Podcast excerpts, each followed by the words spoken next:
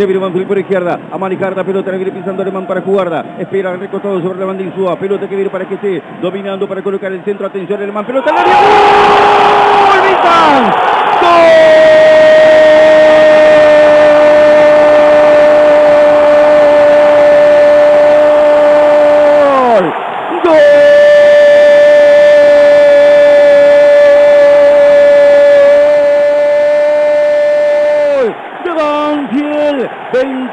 Minutos del primer tiempo. Banfield insistió por izquierda. Hacía segundos que Fabián había dicho el mejor momento de Banfield en el partido. Venía aproximándose, venía generando situaciones y esta vez llegó el centro de primera desde la izquierda de Alemán. La pelota al área para el anticipo en la definición del mellizo Juan Francisco Bizanz que vuelve a marcar contra el arco en este caso de Valentín Suárez y el público de Banfield estalla en un grito conmovedor. El aliento se levanta toda la gente en una extraordinaria concurrencia que tiene el Lencho, porque para el hincha de Banfield los días más felices tienen que seguir siendo falcionistas. Festeja el empate en el partido 28. Banfield 1, San Lorenzo 1.